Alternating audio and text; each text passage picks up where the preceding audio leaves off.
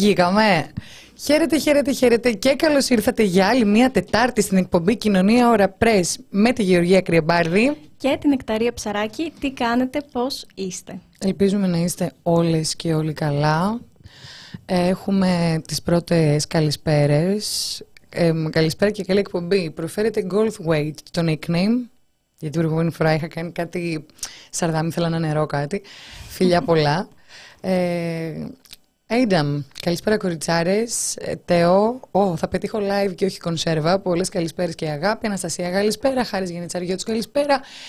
Τι καλή δηλαδή με όλα αυτά που γίνονται στη Γάζα. Τσιρίκος, where is εκπομπή; Σε θέλω ψύχρεμο και ήρεμο και υπομονετικό. Και πάλι Τεό, εκπομπή Φάρμα, ρε. Ειδήσεις, χαλαρώστε. Εγώ μου, τι εκπομπή μας ρωτάνε σήμερα με όλα αυτά που συμβαίνουν στη Γάζα. Κοίταξε, είναι κάτι. Εν τω μεταξύ, εγώ η δόλια έρχομαι κάθε Τετάρτη, λέω το ίδιο. Ρε, παιδιά, πάλι αυτά θα συζητήσουμε. Πάλι άσχημα θα συζητήσουμε. Σήμερα είμαι λίγο πιο πεσμένη από τις άλλες μέρες. Η αλήθεια είναι σε αυτή την εκπομπή. Ε, δεν μου αρέσει. Θα ήθελα να μην την κάνουμε. Γιατί θα ήθελα να μην την κάνουμε, όχι για εσάς. Θα ήθελα να μην συμβαίνουν αυτά που συμβαίνουν. Ε,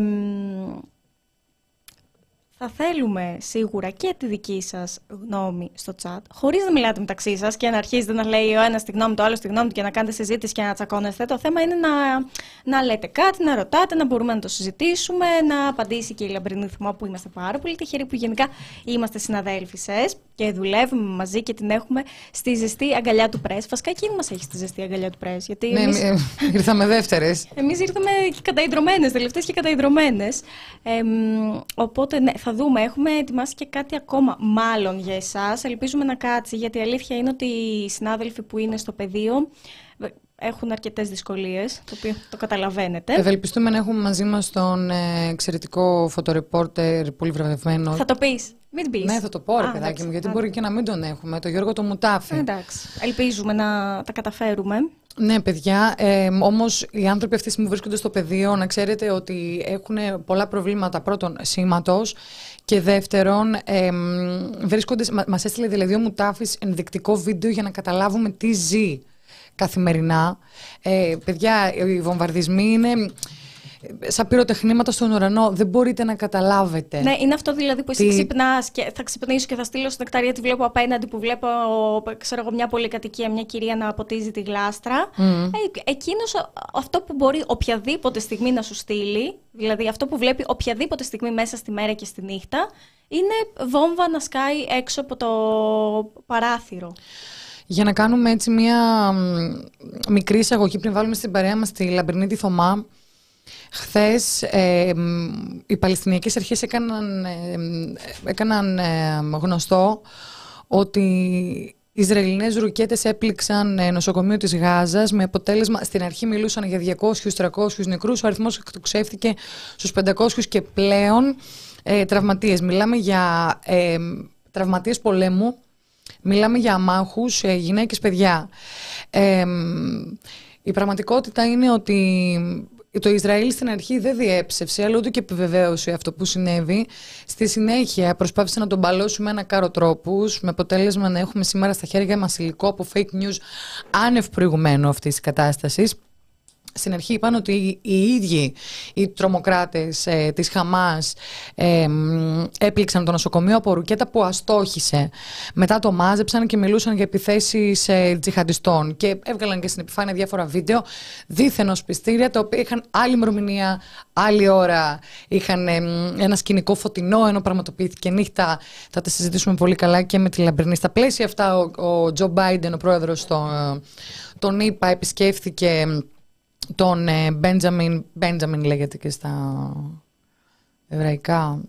Νετανιάχου. Πάντα Νετανιάχου τον Νετανιάχου. Ε, ο κύριος ε, Μπάιντεν, ως άλλος ε, πραγματογνώμονας, είπε ότι από όλο όσα έχει στη διάθεσή του είναι σε φέση ότι μπορεί να συμπεράνει ότι όντως η επίθεση δεν έγινε από το Ισραήλ, αλλά από την άλλη πλευρά. Όχι, δηλαδή... όχι συγκεκριμένα από την άλλη ομάδα. Από την άλλη ομάδα. Μιλάς και μιλάμε για το ποδόσφαιρο. Ναι. Ή για αίμα. Την άλλη ομάδα. Ναι. Είναι, είναι ωστόσο βαθιά θλιμμένος και εξοργισμένος. Ωστόσο τη στιγμή που ε, εγκρίνει τα πολεμικά και την έναρξη του πολέμου κλπ. δεν είναι το ίδιο θλιμμένος και εξοργισμένος. Του, του περνάει. Εν τω μεταξύ εμένα μπορεί να, δεν, δεν μπορώ ρε παιδί μου ως οντότητα, δεν σου λέω πέρα από ως δημοσιογράφος να χωνέψω το ότι πλανητάρχη είναι ο Biden. Ε, δεν μπορώ να το χωνέψω αυτό το πράγμα, ρε παιδί μου. Βάση περιπτώσει είναι που λέει και η Νεκταρία έβγαλε τα συμπεράσματά του. Ο Biden. Να το ξαναπούμε λίγο. Ο Biden έβγαλε συμπεράσματα. Ναι, γιατί είπε με βάση αυτά που είδα, φαίνεται ότι το έκανε η άλλη ομάδα, όχι εσείς, αλλά υπάρχουν πολλοί άνθρωποι εκεί έξω που δεν είναι σίγουροι. Αυτή Ναι. είναι η δήλωση. Ε, Του πλανητάρχη του Biden. Θα, Ναι. το, θα το λέω συνέχεια. Θα το λέω Μίλησε για Ισραηλινούς ομήρους και παιδιά. Φανταστείτε τι σκέφτονταν αυτά τα παιδιά που κρύβονταν από τη Χαμάς. Είναι πέρα από την αντίληψή μου. Είπε ανυπομονώ να συζητήσουμε για το τι θα γίνει από εδώ και πέρα. Ε, και ο Νετανιάχου ευχαρίστησε πάρα πάρα πολύ τον ε, Biden, ο βέβαια. οποίος στηρίζει το έθνος ε, του Ισραήλ. Θέλω να πω το εξής εγώ προσωπικά. Είναι απίστευτο το πω και αυτό θα είναι και το θέμα της εκπομπής μας ε, σήμερα θα το συζητήσουμε και πολύ καλύτερα με τη Λαμπρινή. Γίνονται εγκλήματα πολέμου τα οποία είναι μακριά από τα δυτικά φώτα. Μακριά από τη δυτική ενημέρωση. Δεν είναι η πρώτη φορά που πελείται νοσοκομείο από το Ισραήλ. Ε, άσχετα που τώρα ε, συγκλώνει σε την κοινή γνώμη, αποτέλεσμα το Ισραήλ να χαράζεται να απαντήσει. Όχι, το Ισραήλ έχει πλήξει ξανά νοσοκομεία και στόχους που, δε, που θα έπρεπε να είναι εκτός του conflict, γιατί ακόμα και ο πόλεμος έχει κανόνες. Ε, η πραγματικότητα είναι ότι έγινε και το Σάββατο επίθεση στο ίδιο νοσοκομείο, με τέσσερις νεκρούς. Απλώς τότε δεν συγκλονίστηκε αρκετά η δυτική γνώμη. Είναι απίστευτο λοιπόν το πώς έχει με τι ανιστόρητο τρόπο, ανιστόρητο, μιλάμε για μια σύραξη 72 ετών και ξαφνικά παρουσιάζεται η αντεπίθεση της Παλαιστίνης ως επίθεση στο Ισραήλ. Φωτίζουμε τη δική μας τη Βουλή. Κάνουμε ολόκληρες συζητήσεις για το αν οι Χαμάς είναι Ισλαμοφασίστες, εθνικιστές ή όχι. Εγώ να σας πω την αλήθεια, τη συγκεκριμένη συζήτηση δεν τη συμμερίζομαι. Γιατί πολύ απλά μ, στα, στα συγκεκριμένα καθεστώτα δεν μπορούμε να μιλάμε για φασισμό, κομμουνισμό, σοσιαλισμό. Μας αρέσει να κάνουμε παραλληλισμούς του τι συμβαίνει στην Ανατολή ε, με το τι γνωρίζουμε στη Δύση. Αλλά τα πράγματα δεν είναι έτσι. Η Φατάχ, είχα ακούσει εύστοχα, το Πασόκ της Παλαιστίνης, δεν είναι Ναι. προοδευτικό. Δηλαδή, Δεν, δεν μπορούμε να μιλάμε με τους ίδιους όρους. Ναι. Είναι διαφορετικές τελείως είναι συνθήκες. βλακεία. Α- απλώς νομίζω ότι... Βασικά, εγώ δεν συμφωνώ με τη λέξη που είπες ε, ανιστόρητη. Δηλαδή, αυτό που συμβαίνει δεν είναι ότι αυτοί που μεταφέρουν τις ειδήσεις, αυτοί που μεταδίδουν όσα μεταδίδουν, τα δυτικά μέσα εν προκειμένου, δεν γνωρίζουν ιστορία. Είναι πολύ στοχευμένο όλο αυτό που συμβαίνει. Γνωρίζουν πολύ καλά τι συμβαίνει τόσα χρόνια. Ε, απλώς τώρα αποφάσισαν να φωτίσουν ε, την κατάσταση και προφανώς από μια πολύ λανθασμένη ε, πλευρά. Μμμ.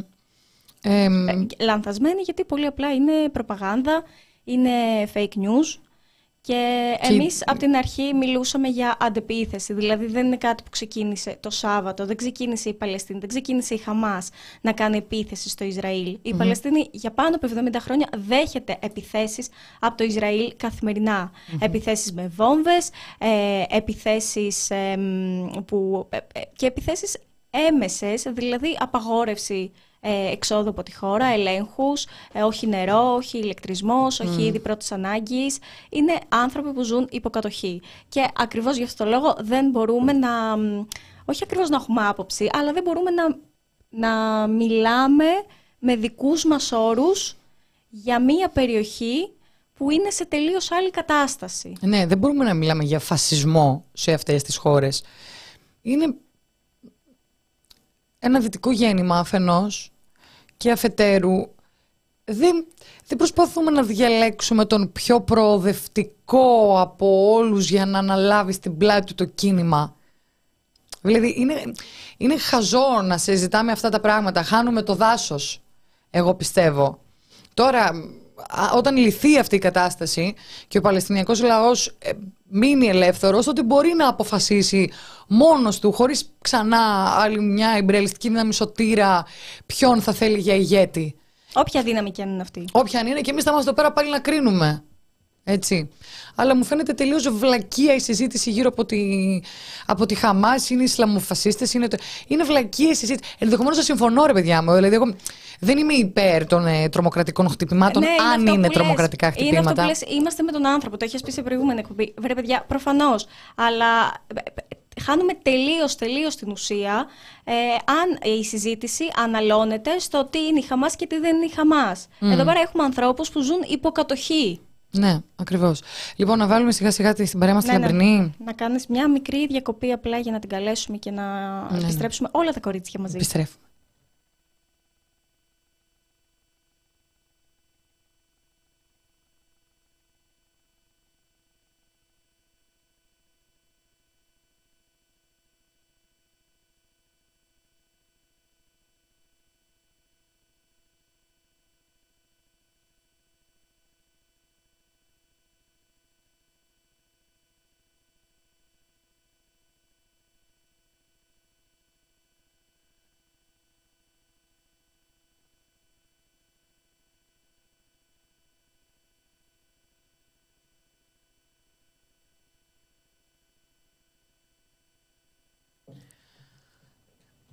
Μας ακούει η Λαμπρινή; Ναι, εγώ σας ακούω μια χαρά. Έτσι, με ακούτε; Πολύ, πολύ καλά. Καμπάνα. Λαμπρινή, ευχαριστούμε πάρα πολύ που είσαι μαζί μας σήμερα. Αλίμονο. Εγώ ευχαριστώ. Τι λέτε τώρα, σε τέτοιε ώρε. Να ξεκινήσουμε Ε, λιγάκι από τα χθεσινά. Λαμπρινή. Ναι, να ξεκινήσουμε, επειδή μιλήσατε και για τον Γιώργο, τον Μουτάφη, ο οποίος είναι από αυτούς τους ε, unsung που λένε οι Αμερικάνοι, τους α- Μμ. που δεν έχουν τραγουδηθεί επαρκώς. Ανθρώπους που κάνουν αυτή τη δουλειά και προσπαθούν να μας φέρουν την αλήθεια. Ε, το έγραψα και στο chat να το πω. Έχουμε 12 νεκρούς Μμμ. συναδέλφους Μμμ. ως τώρα. Έτσι. Είμαστε στόχος. Και εκτός από τους νεκρούς έχουμε και συναδέλφους που τους απαγορεύτηκε ο λόγος. Τρεις μουσουλμάνους στο MSNBC στις Ηνωμένες Πολιτείες που τους απέστηραν γιατί είναι μουσουλμάνοι. Μμμ. Και έχουμε και έναν συνάδελφο που παραιτήθηκε σήμερα από το BBC γιατί δεν τον άφησαν να πει την αλήθεια ότι δηλαδή η βόμβα η οποία χτύπησε ήταν βόμβα Ισραηλινή και ότι δεν έχουν τέτοιες δυνατότητες ούτε η Ισλαμική Τζιχάντ ούτε η Χαμάς. Ε, Λαμπρινή, οι δημοσιογράφοι έπεσαν από Ισραηλινά, ε, Ισραηλινά πειρά. Από Ισραηλινά πήρα, ναι. Και οι Μάλιστα. περισσότεροι είναι Παλαιστίνοι, οι οποίοι δουλεύουν με. Ο ένας ήταν του Ρόιτερ, μάλιστα. Οι οποίοι δουλεύουν με. Ε, σαν συνεργεία και σαν freelancers πολλές φορές. Όταν έχουμε τέτοια επεισόδια. Γιατί έχουμε πολύ συχνά. Αντιλαμβάνομαι ότι Τέτοια. και οι επιθέσεις αυτές έχουν ένα, ένα κάποιο ισλαμοφοβικό κριτήριο. Δεν είναι τυχαίο δηλαδή που δολοφονούνται. Όχι, καθόλου τυχαίο δεν είναι και πολλές φορές είναι και στοχευμένοι. Να θυμίσουμε και την συνάδελφο πέρυσι, η οποία ήταν και Αμερικανοπαλαιστίνια του Αλτζαζίρα, έτσι. Δηλαδή έχουμε διαρκώς στοχοποιήσει και ήταν κανονική η στοχοποίηση της και η δολοφονία της. Μετά ζητάνε συγγνώμη. Πρώτα Μμ. τους τρώνε όμως. Μάλιστα. Δηλαδή αυτή είναι η κατάσταση. Και τώρα το λέμε ενώ έχουμε εκατοντάδες ανθρώπους νεκρούς, εκατοντάδες παιδιά νεκρά κτλ. Αλλά είναι ενδεικτικό. Μμ. Είναι ενδεικτικό. Γιατί ακριβώς δεν επιτρέπεται στους δημοσιογράφους να κάνουν τη δουλειά τους. Μάλιστα. Είναι πολύ δύσκολες οι συνθήκες και όσοι είναι εκεί κάτω έχουν τις προσευχέ και την αγάπη μας. Για όποιον προσεύχεται. τέλος Να πάντων. πούμε ότι είχε εκδώσει και μία ανακοίνωση στο Συνδικάτο Παλαιστινίων Δημοσιογράφων και συγκεκριμένα έκανε λόγο για 11 νεκρούς, περισσότερους από 20 τραυματίες, 2 αγνοωμένου και 50 ιδρύμη- ιδρύματα μέσων ενημέρωσης έχουν καταστραφεί. Σπίτια δημοσιογράφων βομβαρδίστηκαν. Ε, και επίσης έχουμε σήμερα και μία επαφή με Παλαιστίνια δημοσιογράφο. Το, ρεπορτα... το σχετικό ρεπορτάζ θα το γράψουμε, οπότε θα το βρείτε, φαντάζομαι, το βράδυ στο The Press Project, που μας λέει αναλυτικά τι ακριβώς συμβαίνει εκεί. Μμ. Λαμπρινή, να πάμε λιγάκι στα χθεσινά. Ε, μ, τι στο καλό έγινε εν τέλει σε αυτό το νοσοκομείο; Βομβάρδισαν οι Ισραηλινοί χωρίς καν να προειδοποιήσουν; Βομβάρδισαν οι Ισραηλινοί, είναι βέβαιο. Μμμ. Ε, να προειδοποιήσουν. Είχαν πει να αδειάσουν τα νοσοκομεία και μάλιστα σε κάποιοι είχαν δώσει και δύο ώρες, Δύο νομίζω. ώρες, ναι, ναι. Ναι. Έτσι, σε δύο ώρες. Μαζεύτε τους άρρωστους, βγάλτε την εντατική, όλα. Ή- Είχαν κόψει το ρεύμα. Υπήρχαν γεννήτριες οι οποίες μας γινόταν γνωστό από εκεί ότι έχουν για λίγες ώρες πετρέλαιο σε νοσοκομεία. Μμμ. Δηλαδή υπήρχαν τραγικές συνθήκες ήδη και τους λέγανε και φυγέτε. Όπως επίσης είπα στον κόσμο να φύγει και χτύπησαν δύο από τα κομβόι ανθρώπων οι οποίοι έφευγαν. Τα είδαμε τα βίντεο. Έχω. Θα, θα τολμήσω να κάνω μία εικασία με κάθε επιφύλαξη. Προσπαθώ να καταλάβω γιατί. Γιατί έγινε αυτό χτες. Δεδομένης η- και της η- επίσκεψης Biden, ρε εσύ, Λαμπρινή, δεν θα έπρεπε να είναι όλα στην εντέλεια, υποτίθεται. Είναι συν... ο, ίσα ίσα γι' αυτό. Εάν ο Biden πήγε εκεί που είναι το πιθανότερο, ώστε να μην υπάρξει χερσαία επέμβαση, μια επέμβαση την οποία το Ισραήλ δεν είναι σε ε, καλή κατάσταση στρατιωτικά για να την κάνει και να του είναι επιτυχής. Μμμ. Αυτό το χτύπημα ήταν ξεκάθαρο προς τους Παλαιστίνιους και προς τη Χαμάς και προς τους ανθρώπους στη Λωρίδα της Γάζας ως μην τολμήσετε να κουνηθείτε το ότι δεν μπαίνουμε μέσα από ξηράς, όπως είπαμε, γιατί το είχαν ανακοινώσει. Μμμ. Δεν σημαίνει ότι τελειώνουμε εδώ. Μμμ. Δηλαδή, ε, ε, προσπαθώντας να κατανοήσω τι έγινε, καταλήγω στο συμπέρασμα ότι αυτό το χτύπημα ήταν ηθελημένο, πολύ συγκεκριμένο. Χτυπήσαν νοσοκομείο ακριβώς για να τους δείξουν ότι δεν οροδούν το ουδενός. Μμμ. Εσύ εκτιμάς ότι η χερσαία επίθεση που έχουν ούτως ή άλλως προειδοποιήσει εδώ και αρκετές μέρες για αυτήν θα γίνει; Δεν τους συμφέρει να γίνει. Πέρα από το ότι οι Αμερικάνοι δεν θέλουν να γίνει. Δεν τους συμφέρει να γίνει. Οι Αμερικάνοι γιατί δεν μιλάμε- θέλουν να γίνει; Θα εμπλακεί η Οι Χεσμολάχ. Αμερικάνοι πάνε σε εκλογές. Μμμ. Δεν μπορούν να Σωστό, το έχουν σωστό. σε αυτή την κατάσταση το θέμα. Ήδη έχουν χάσει ένα παιχνίδι, το παιχνίδι της Ουκρανίας, για, να, για εκμετάλλευση μιλάω εκλογική, έτσι, γιατί υπάρχουν και τα εσωτερικά των κρατών. Μμ.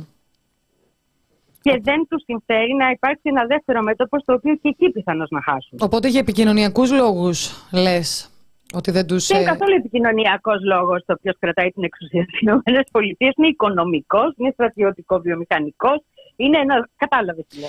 εσύ, Δηλαδή- εσύ θεωρείς δηλαδή ότι αν γίνει κάποια στρατιωτική επέμβαση χερσαία στη Χαμάς, εκείνοι που θα υποφέρουν από ε, χαμένες Δεν θα γίνει ζωές... στη Χαμάς, θα γίνει η Φιλορίδα της Γάζας. Να το λέμε αυτό. Το ότι η Φιλορίδα της Γάζας υπάρχουν 2,3 εκατομμύρια Παλαιστίνοι, οι οποίοι είναι ήδη πρόσφυγες. Μμ. Ε, όταν πρωτοβγήκε το σχέδιο αυτό και είπαν σηκωθείτε να φύγετε όλοι, το οποίο ενίσχυσαν και οι Ηνωμένες Πολιτείες με δηλώσεις, Μμ. προσωπικά το χαρακτήρισα έμεση ε, εκαθάρι, ε, εθνοκάθαρση. Όταν ζητάς από δύο εκατομμύρια πρόσφυγες να φύγουν από εκεί που είναι να πάνε στην Αίγυπτο και έχεις δυνατότητα να, τους- να μην τους αφήσεις να γυρίσουν ποτέ, όπως έχεις κάνει με όλους τους άλλους Παλαιστίνιους πρόσφυγες.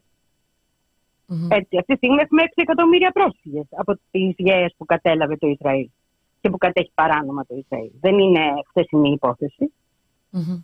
Μμμ. Οπότε απλώς σου δίνει τη ευκαιρία να κάνεις μια έμεση εθνοκάθαρση. Δεν τους σκότωσα, παιδιά, τους έδιωξα. Ωραία, και να σε ρωτήσω τώρα. το- Η Αίγυπτος έχει κλείσει τα σύνορά της.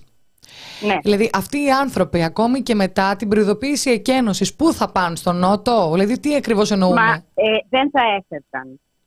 Ε, ακριβώς η προσπάθεια είναι να φύγουν. Αλλά πού θα πάνε ακριβώς; Η Αίγυπτος έκλεισε τα σύνορά της, αλλά δεν νομίζω ότι το έκανε χωρίς να συνεννοηθεί με την Παλαιστινιακή Αρχή. Ναι. Επίσης έχουμε για πρώτη φορά, και αυτό είναι κάτι πολύ ανησυχητικό για το ίδιο το Ισραήλ, το οποίο υπό την κυβέρνηση Νετανιάχου και Μπεν Κβίρ και όλων αυτών των ακραίων στοιχείων, ρατσιστικών στοιχείων, έχει γίνει ένα φασιστικό κράτος.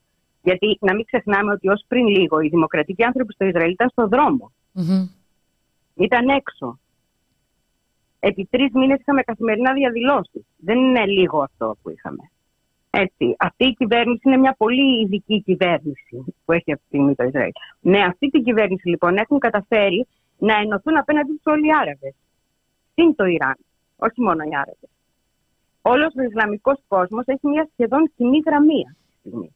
Χθες το βράδυ είχαμε στο βράδυ δικό μας, το παρακολούθησα, είχαμε στον ΟΗΕ να βγαίνουν όλοι οι Άραβες απεσταλμένοι των κρατών των Αραβικών μαζί με τον Παλαιστίνιο να μιλάει και να εκφράζει όλους τους.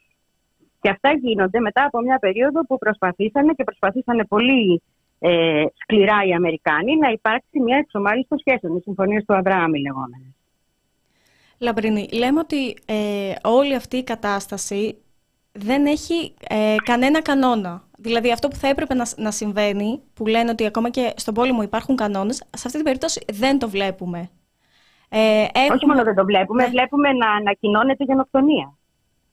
Βλέπουμε να, και τα έχει γράψει πάρα πολύ ωραία, το έλεγα και στην εκπομπή σήμερα, ένας εξαιρετικός Εβραίος, Ισραηλινός ιστορικός, αλλά άνθρωπος, ο Ραζ Σίγκαλ, σε ένα άρθρο του στο Jewish Current, το οποίο είναι περιοδικό ακριβώς της αριστεράς της, ε, το, του Ισραήλ, των Εβραίων, ας το πω έτσι, γιατί περιλαμβάνει και ανθρώπους από όλο τον κόσμο. Είναι θρησκεία, δεν είναι κράτος, θεωρητικά.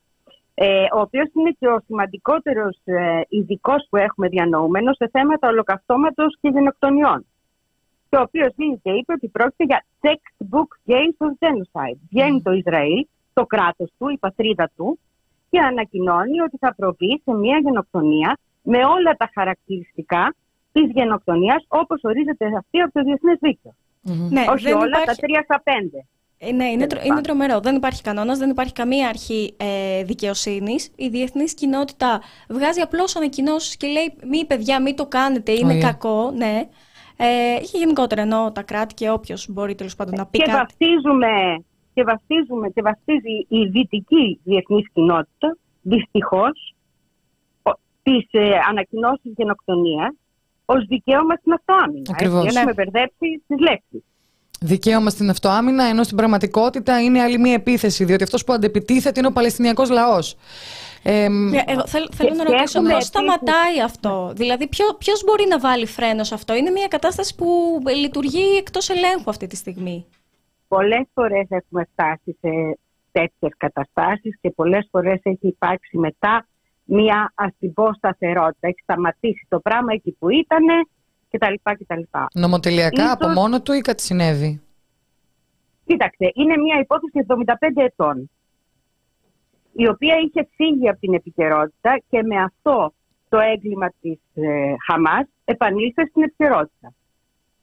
Μμμ. και απαντήθηκε με γενοκτονία, με εγκλήματα πολέμου, με όλη τη φρίκη που ξέρει να επιφυλάσσει η ακραία πλευρά στο Ισραήλ στου Παλαιστινίους που τους θεωρεί όχι πολίτε δεύτερη, ανθρώπους δεύτερη κατηγορίας. Βγήκαν και τους είπαν ανθρώπινα ζώα. Και δεν το είπαν τυχαία, το εννοούν.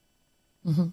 Το εννοούν. Έτσι. Δηλαδή είναι νόμος. Όταν μιλάμε για κράτος apartheid, το Ισραήλ είναι κράτος apartheid. Είναι ε, πλέον μετά από νόμο που πέρασε το 18 κράτος, το οποίο θεωρείται κράτος μόνο των Εβραίων, εβραϊκό κράτος, και έχουν δικαίωμα επιστροφή σε αυτό όλοι οι Εβραίοι, ακόμη και αν είναι τρίτης γενιάς και κάπου αλλού, αλλά κανένας Παλαιστίνιος. Μμμ.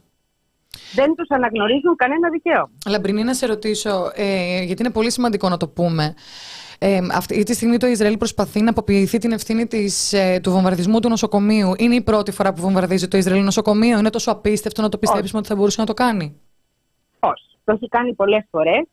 Το έχει κάνει και πριν λίγες μέρες το συγκεκριμένο νοσοκομείο κιόλας. Το Αυτό Σάββατο. δεν ήταν τόσο μεγάλη καταστροφή. Λοιπόν, αλλά έχουμε από το 14 μόνο που κοίταξα, έχουμε γύρω στις 6 περιπτώσεις βομβαρδισμού νοσοκομείων με 40 νεκρούς και πάνω. Μμμ. Και να θυμίσουμε κιόλας ότι λίγες ώρες πριν είχαν χτυπήσει ένα σχολείο του Σωστά. ΟΗΕ. Πήγε το ανακοίνωσε ο ΟΗΕ. Είχαμε 6 νεκρούς και έβλεπα τις εικόνες από τα παιδάκια πριν που έπεσαν έξω στην παιδική χαρά και έπιανε η ψυχή μου του σχολείου αυτού Μμ. που βγήκαν από τον. Γιατί ο ΟΗΕ δεν έβγαλε το έγκλημα και τα κομματιασμένα σώματα, έτσι. Δυστυχώς τα είδαμε όμως. Και το άλλο, βρε Λαμπρινή, υπάρχει πιθα... υπά- ποια είναι η πιθανότητα η Χαμάς να προχώρησε σε μια αντεπίθεση χωρίς να έχει συνεννοηθεί με Χεσμολάχ, χωρίς να ξέρει ότι στο πλευρό της θα υπάρχουν και άλλες δυνάμεις του αραβικού κόσμου που θέλουν επιτέλους να αντισταθούν στο Ισραηλινό, στο Ισραηλινό καθεστώς. Πιστεύεις ότι θα έχουμε εμπλοκή της Χεσμολάχ; Έχουμε δει κάποια, μ, κάποιες ειδήσεις τέλος πάντων. κινήσεις πρώτες. Μμ. Ε, έχει κάνει κάποιες ανακοινώσεις στον Νατράλα, έχει μιλήσει. Έχει όμως σημαντικότερο ίσως αυτό, μιλήσει αφού κάνει μια σειρά επισκέψεων σε πάρα πολλές χώρες και ο Υπουργός Εξωτερικών του Ιράν. Έχουν πει ότι δεν θα, φαντι- α, ε, σε περίπτωση που υπάρξει η χερσαία επιχείρηση, γι' αυτό λέω ότι αυτό προσπαθούν να αποφύγουν, θα υπάρξει επέμβαση. Δεν θα μείνει αναπάντητο αυτό που έγινε. Όμως συνήθως υπάρχει μία. Οι απαντήσεις αυτές, να σας θυμίσω και την δολοφονία στο Λιμανί. Επλήγησαν, επλήγησαν δύο στρατόπεδα των Αμερικάνων μετά. Σταμάτησε εκεί. Οι απαντήσεις αυτές είναι ανάλογες. Το Ισραήλ απαντάει συνήθως δυσανάλογα. Μμμ. Τι θα Απ' την σημαίνει η άλλη παρέμβαση πλευρά του είναι Ιράν. Υπάρχουν μεγάλες πιέσεις στη Χεσμολά. Αυτή τη στιγμή στους δρόμους του Λιβάνου είναι χιλιάδες άνθρωποι. Με σημαίες του Λιβάνου, σημαίες του, της Παλαιστίνης, σημαίες της Χεσμολά και πιέζουν. Ο Νασράλα όμως είναι, ένα, είναι παλιός πολιτικός, ας το πω έτσι, και παλιό μυαλό και ξέρει πολύ καλά πότε και τι πρέπει να κάνει. Ε, εάν μιλήσει σήμερα, υπάρχει μια πληροφορία που λέει ότι ίσως μιλήσει σήμερα, ίσως δούμε και τι θα γίνει. Όμως δεν πιστεύω ότι αυτή τη στιγμή το Ισραήλ θα προχωρήσει και θα προσπαθήσει να ανοίξει αυτό, αυτά τα μέτωπα. Είναι πολλά μέτωπα, δεν θα τα βγάλει πέρα. Είναι πιο αδύναμο από ό,τι ήταν ποτέ. Και Ποιες είναι- δεν μπορεί να τους έχει όλους απέναντι. Το Σε χτύπημα μέγεθος, της σε Χαμάς- μέγεθος η δύναμη της Χεσμολάχ σε σχέση με το Ισραήλ δηλαδή θα βγει χαμένο το Κοίταξε, Ισραήλ; Η Χεσμολά, η Χεσμολά είναι η μόνη η οποία το έχει ουσιαστικά νικήσει. Γι' αυτό ακριβώς και είναι και αυτή προς την οποία κοιτάνε. Mm. Θέλεις δηλαδή, λίγο αυτό να μας το πεις, γιατί εγώ το είπα σε συζήτηση και μου λένε έλα μωρέ τώρα που έχει κερδίσει το Ισραήλ. Δηλαδή αν δεν το πούμε... Είχες πολλά. Ναι, ναι, ναι. ναι, ναι. Η... ναι. Ε, ξέρω γιατί υπάρχουν οι γνωστοί πόλεμοι τους οποίους κέρδισε το Ισραήλ, νίκησε το Ισραήλ και μάλιστα ε, με αυτούς κατέλαβε και εδάφη που βάσει των πρώτων συνθήκων θα έπρεπε να ανήκουν στην Παλαιστίνη. Με αυτούς εκδίωξε ανθρώπους, με αυτούς σκότωσε ανθρώπους. Έτσι, έχουμε γύρω στους 300.000 νεκρούς και γύρω στους 750.000 πρόσφυγε με την άκπα. Νομίζω αυτά είναι τα νούμερα. Mm-hmm. Μπορεί να κάνω λάθος, ε, γιατί τα λέω από το μυαλό μου τώρα. Αλλά στους πολέμους που έγιναν με τις αραβικές χώρες, mm-hmm. νίκησε όντως. Ω τη στιγμή που αποφάσισε να τα βάλει με το λιβανο Να τα βάλει με τη Χεσμολά. Η Χεσμολά είναι λαϊκή δύναμη. Είναι δύναμη από τα κάτω. Γι' αυτό ακριβώς και λέω ότι έχει σημασία το ότι ο κόσμος είναι στον δρόμο και πιέζει αυτή τη στιγμή. Ναι, αλλά από την άποψη των όπλων; Είναι ιδιαίτερα εξοπλισμένη. Βγήκε μια πολύ ενδιαφέρουσα και λίγο αστεία μέσα σε όλη αυτή την τραγωδία αναφοράς στο που έχουν σταθεί τα αμερικάνικα πλοία. Έχουν σταθεί ακριβώς γύρω στα 50 μίλια έξω από τις δυνατότητες των πυράβλων της Χεσμολά. Όταν ήρθαν λοιπόν για να ενισχύσουν το Ισραήλ δεν σκέφτονταν τη Χαμάς.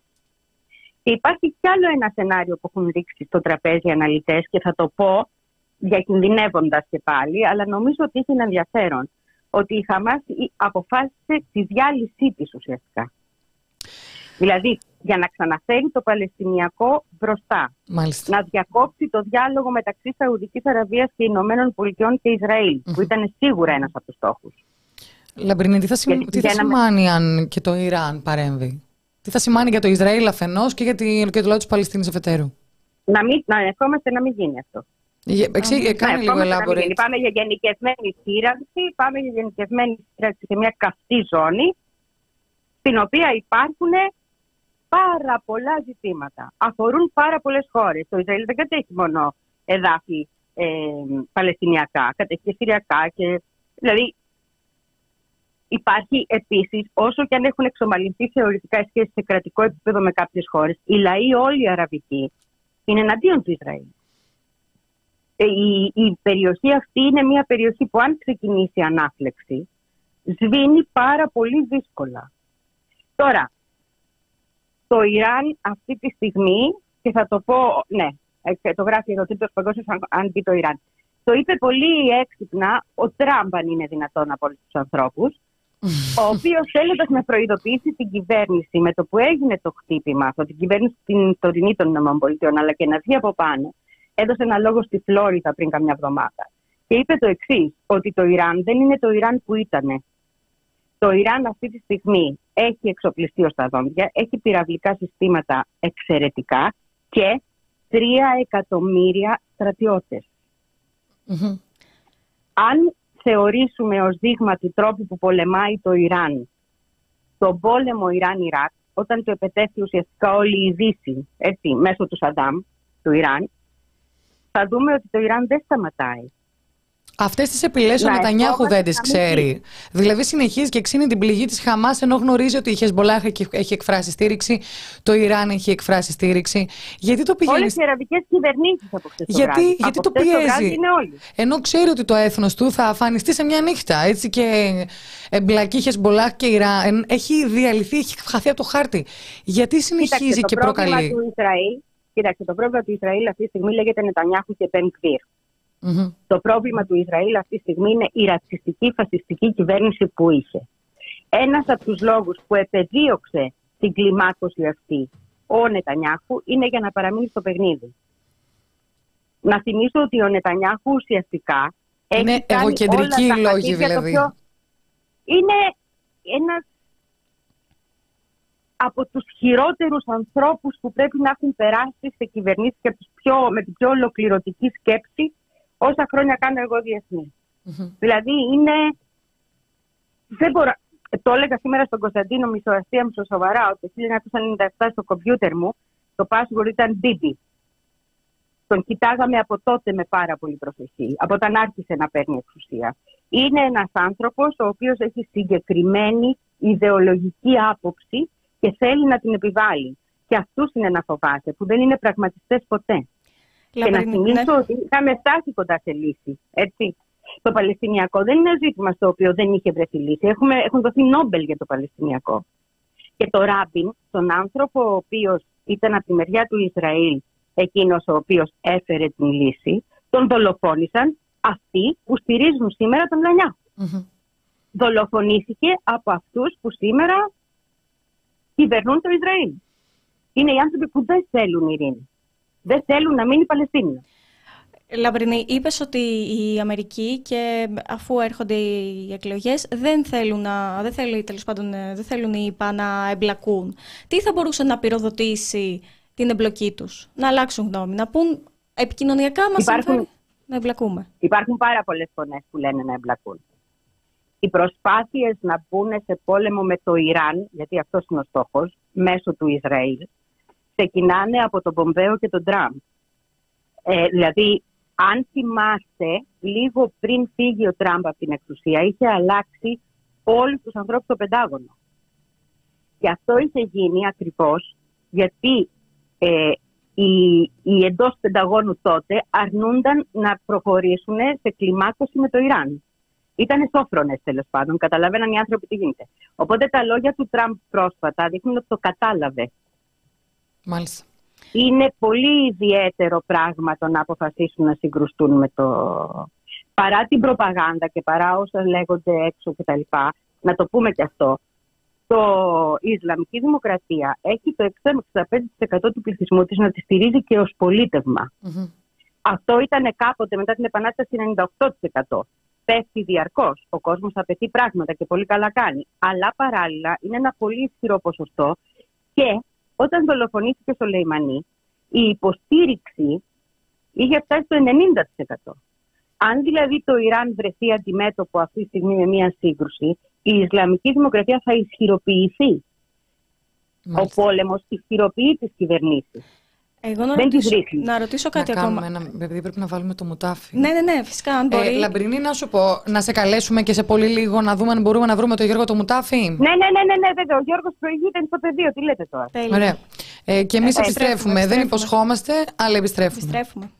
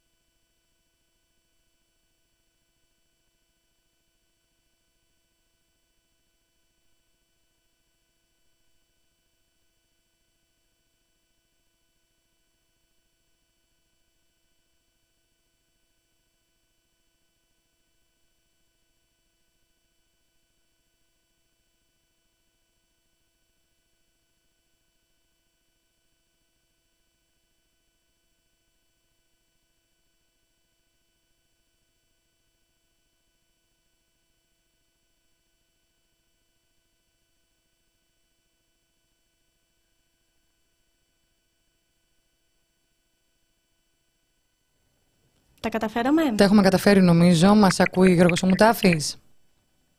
Καλησπέρα σας, ναι, σας ακούω. Καλησπέρα Γιώργο και σε ευχαριστούμε πάρα πολύ. Γνωρίζουμε ότι είσαι παραπασχολημένος. Ε, πού βρίσκεσαι αυτή τη στιγμή; Ε, είμαι στο Ισραήλ, είμαι στην πόλη Αστότ. Είναι μια πόλη σχεδόν κοντά στη Λόριδα της Γάζας, μερικά χιλιόμετρα, 15-20 χιλιόμετρα μακριά από τη Λόριδα της Γάζας. Mm-hmm. Είσαι από το Σάββατο. Okay. Ε... Ναι, ναι, ναι. Είμαι από το Σάββατο. Γενικότερα, εγώ έφυγα από την Αθήνα 1 Οκτώβρη με σκοπό. Η, η αποστολή μου ήταν να πάω τρει εβδομάδε να κάτω τον πόλεμο της Ουκρανίας. Και την πρώτη εβδομάδα που ήμουν εκεί πέρα στο Κίεβο και κάναμε ιστορίε σχετικά ε, με το, την κατάσταση στην Ουκρανία, μας ενημερώνουν ότι πρέπει να πάμε στον πόλεμο. Λέω ποιο πόλεμο, εγώ νόμιζα ότι θα μα στείλουν ανατολικά της Ουκρανίας, ότι κάτι έχει συμβεί. Και μου φέρανε στην, ε, στο Ισραήλ. Ε, γνωρίζουμε όλοι πώ ξεκίνησε, τι συνέβη. Mm-hmm. και τώρα είμαι εδώ και 8-9 μέρες, 10, δεν ξέρω τώρα. Έχω χάσει, δεν μετάω πλέον. Πώς ναι, είναι η κατάσταση; Να μας δώσεις λιγάκι την κατάσταση που επικρατεί εκεί πέρα. Μα μου στείλες και ένα βίντεο συγκλονιστικό, δηλαδή πέφτουν οι βόμβες τόσο κοντά σας. Και εγώ να ρωτήσω και ναι, πού είσαι, γιατί από ό,τι μας λένε οι δημοσιογράφοι, λίγο μετακινήστε σε καταφύγια, σπίτια, ξενοδοχεία. Ωραία, ένα, ένα, ένα. ένα. Ναι, λοιπόν, ναι. εγώ είμαι στην πόλη Αστότ, μπροστά μου είναι η πόλη. Δηλαδή, τώρα είμαι στο μπαλκόνι του ξενοδοχείου μου και με μπροστά βλέπω το, την πόλη Ασκελών. Το βίντεο που είδατε χθες προφανώς ε, ήταν, ήταν η αεράμινα των Ισραηλινών τυπούσε ρουκέτες που ερχόντουσαν από τη Λωρίδα της Γάζας πάνω από το Ασκελόν. Ε, ε, γίνονται διάφορα έτσι, πετάνε διάφορα ε, πραγματάκια στον ουρανό. Σήμερα είδα και κινητοποιητικότητα και στη θάλασσα. Υπάρχουν και Ισραηλινά καράβια στη θάλασσα. Mm-hmm. Νομίζω κάναν τι ασκήσεις. Υποψιάζομαι, χωρίς να έχω εμπειρία με τέτοιου είδους να αναλύω, ούτε να είμαι αναλυτής. Απλά υποψιάζομαι ότι αν γίνει χερσαία επέμβαση, ίσως γίνει και από τη θάλασσα. Κάνουν απόβαση από τη θάλασσα. Mm. Οι Ισραηλινοί, γιατί θα κάνουν κάτι τέτοιο σήμερα, κάτι, κάτι ασκήσεις.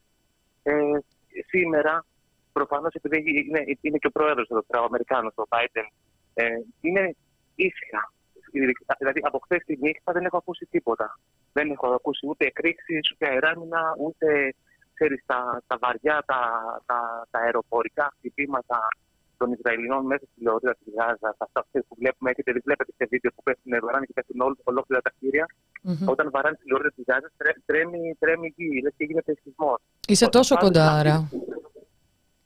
Δεν είναι τόσο κοντά, είναι τόσο ισχυρό. Είναι ισχυρό. Τώρα στα 20, 30 χιλιόμετρα, 25 πόσο είμαστε εμείς, δεν ξέρω ακριβώς, σίγουρα 20 χιλιόμετρα είμαστε, είναι μακριά αλλά είναι τόσο ισχυρό που ε, το οστικό κύμα σε τρέμει, τρέμει γη, τρέμουν τα τζάμια. Τρέμουν την έκρηξη στο νοσοκομείο την άκουσες εσύ χθες; Όχι, όχι, όχι, όχι δεν, δεν, δεν την άκουσα.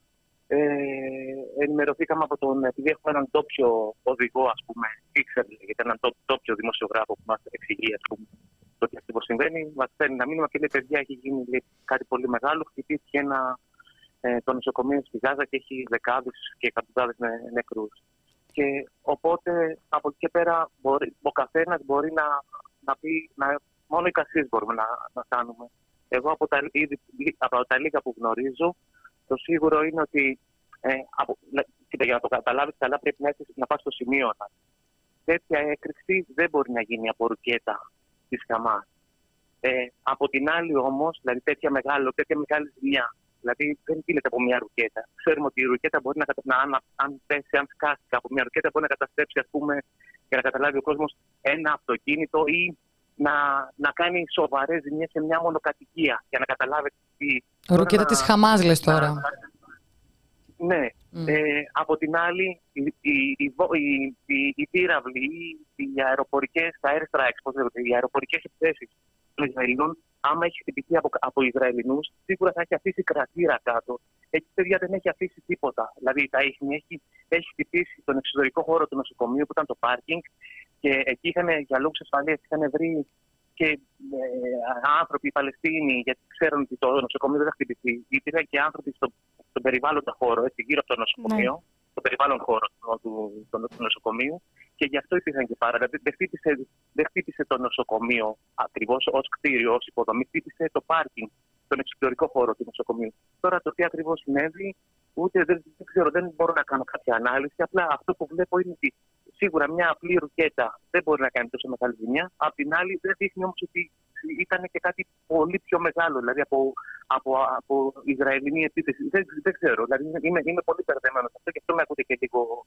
Έτσι, δεν, δεν, δεν είμαι πολύ Οπότε ε, δεν μπορώ να δώσω μια ερμηνεία στο τι ακριβώς συνέβη. Ναι, ερμηνεία μπορώ να ναι. δώσω όμως στο χαμό των ανθρώπων γιατί εγώ, κορίτσια, εγώ είμαι με, το, με τον άνθρωπο, εγώ είμαι με την ειρήνη, εγώ είμαι με τους αμάχους. Δεν, δεν έχω. Όπως ε, αυτή τη στιγμή, α, και κάτι πολύ και για τον κόσμο που ακούει, ε, ε, εγώ τον πόλεμο, αυτό τον πόλεμο τον καλύπτω από μια πλευρά. Δεν ξέρω τι γίνεται στη Γάζα αυτή τη στιγμή. Εγώ ξέρω ότι ε, από την ώρα που είμαι στο Ισραήλ, ξέρω ότι από την ώρα που θα ακουστεί η Σιρήνα, έχω 20 δευτερόλεπτα να πάω να κρυφτώ στο καταφύγιο. Τόσο είναι ο χρόνος που Δεν ξέρω τι συμβαίνει όμως στην άλλη μεριά, στη Γάζα που πριν αρκετά χρόνια είχα πάει, έχω δουλέψει, γνωρίζω τι συμβαίνει εκεί πέρα. Και για να κλείσω έτσι, να ολοκληρώσω και αυτό που και τη σκέψη μου, θέλω να σα πω ότι ο πόνος ο πόνος και η απώλεια ενός ανθρώπου δεν έχει ούτε θρησκεία, ούτε χρώμα, ούτε εθνικότητα. Δηλαδή, πήγα σε κηδείες Ισραηλινών που έχουν χάσει τα παιδιά τους. Επισκεφτήκαμε σπίτια Ισραηλινών που έχουν απαχθεί τα παιδιά τους, που δεν ξέρουν αν είναι ζωντανοί. Από την άλλη, βλέπεις μανάδες Παλαιστίνοι στη Λωρίδα της Γάζας με τα νεκρά μωρά τους στο, στα σεντόνια. Τώρα λίγο έτσι, τα, τα λέω και θυμήθηκα. Ή να προσπαθούν να φύγουν πάνω σε γαϊδουράκια. Αυτό είναι μια αδικία. Ξέρουμε τι συμβαίνει στην Τωρίδα τη τα τελευταία 40, 50, 60, 70 χρόνια. Ξέρουμε τι έχει συμβεί και ξέρουμε τι θα συμβεί όταν θα αρχίσει και η χερσαία επίθεση. Αυτό. Απλά ο πόνος και ο χαμός δεν έχει ας πούμε, ούτε χρώμα, ούτε έθνος, ούτε, ούτε υπάρχει σιγαριά. Γιώργο, και, εγώ, και εγώ ήθελα να σε ρωτήσω, επειδή είσαι στο Ισραήλ, ε, ακριβώς αυτό, πώς είναι οι άνθρωποι εκεί, οι απλοί άνθρωποι; Γιατί άσχετα από τις αποφάσεις που παίρνουν οι κυβερνήσει. Εκτός Νετανιάχου. Ναι, ναι. Οι άνθρωποι νομίζω ότι έχουν μια διαφορετική αντίληψη. Ε, πρέπει να ήσασταν πριν δύο-τρεις μέρες, τρεις μέρες, έξω από το Υπουργείο Εξωτερικών που έγινε μια, ε, μια διαδήλωση. Φίλοι και συγγενείς και απλοί άνθρωποι ε, πήγανε με τις φωτογραφίες των αγνοωμένων τους, των Ισραηλινών, και ουσια, λίγο πολύ μας είπαν ότι ποιος πόλεμος δεν μας ενδιαφέρει, δεν έχουμε κανένα πρόβλημα με κανέναν λαό. Θέλουμε, το, θέλουμε τον κόσμο μας πίσω. Και ουσιαστικά τα είχαν βγάλει πάλι με, το, με την κυβέρνησή τους. Mm-hmm. Πολύ ξεκάθαρα και πολύ ανοιχτά, χωρίς να ήταν κάτι οργανωμένο και έτσι, πολιτικοποιημένο. Δηλαδή ούτε ακροδεξιοί, δηλαδή ήταν απλοί άνθρωποι. Ποιος πόλεμος, θα μας βάλετε να σκοτωθούμε, εμείς χάσαμε τα παιδιά μας. Mm. Και ξέρουμε ότι φταίτε εσείς.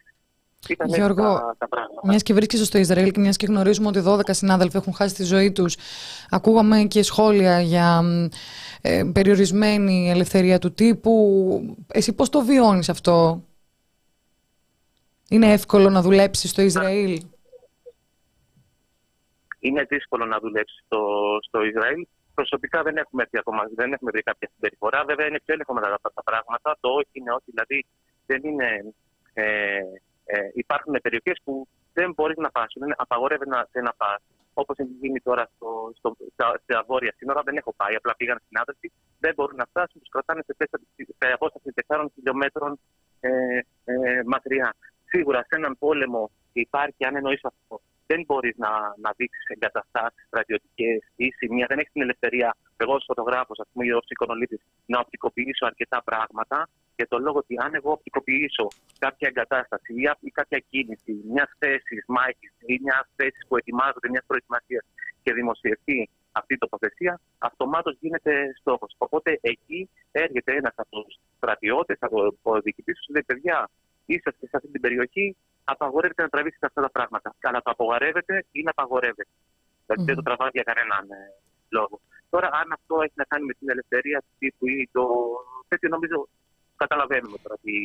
Δηλαδή, ε, ε, είναι μια χώρα που αυτή είναι σε πόλεμο και θέλουν να προστατεύσουν τους στρατιώτες τους και τον εξοπλισμό τους και την τοποθεσία τους. Εντάξει, η πραγματικότητα είναι βέβαια ότι έχουμε Παλαιστίνιους, αρκετούς Παλαιστίνιους νεκρούς δημοσιογράφους ενδεχομένως να ευθύνεται και η καταγωγή και η εθνικότητά τους.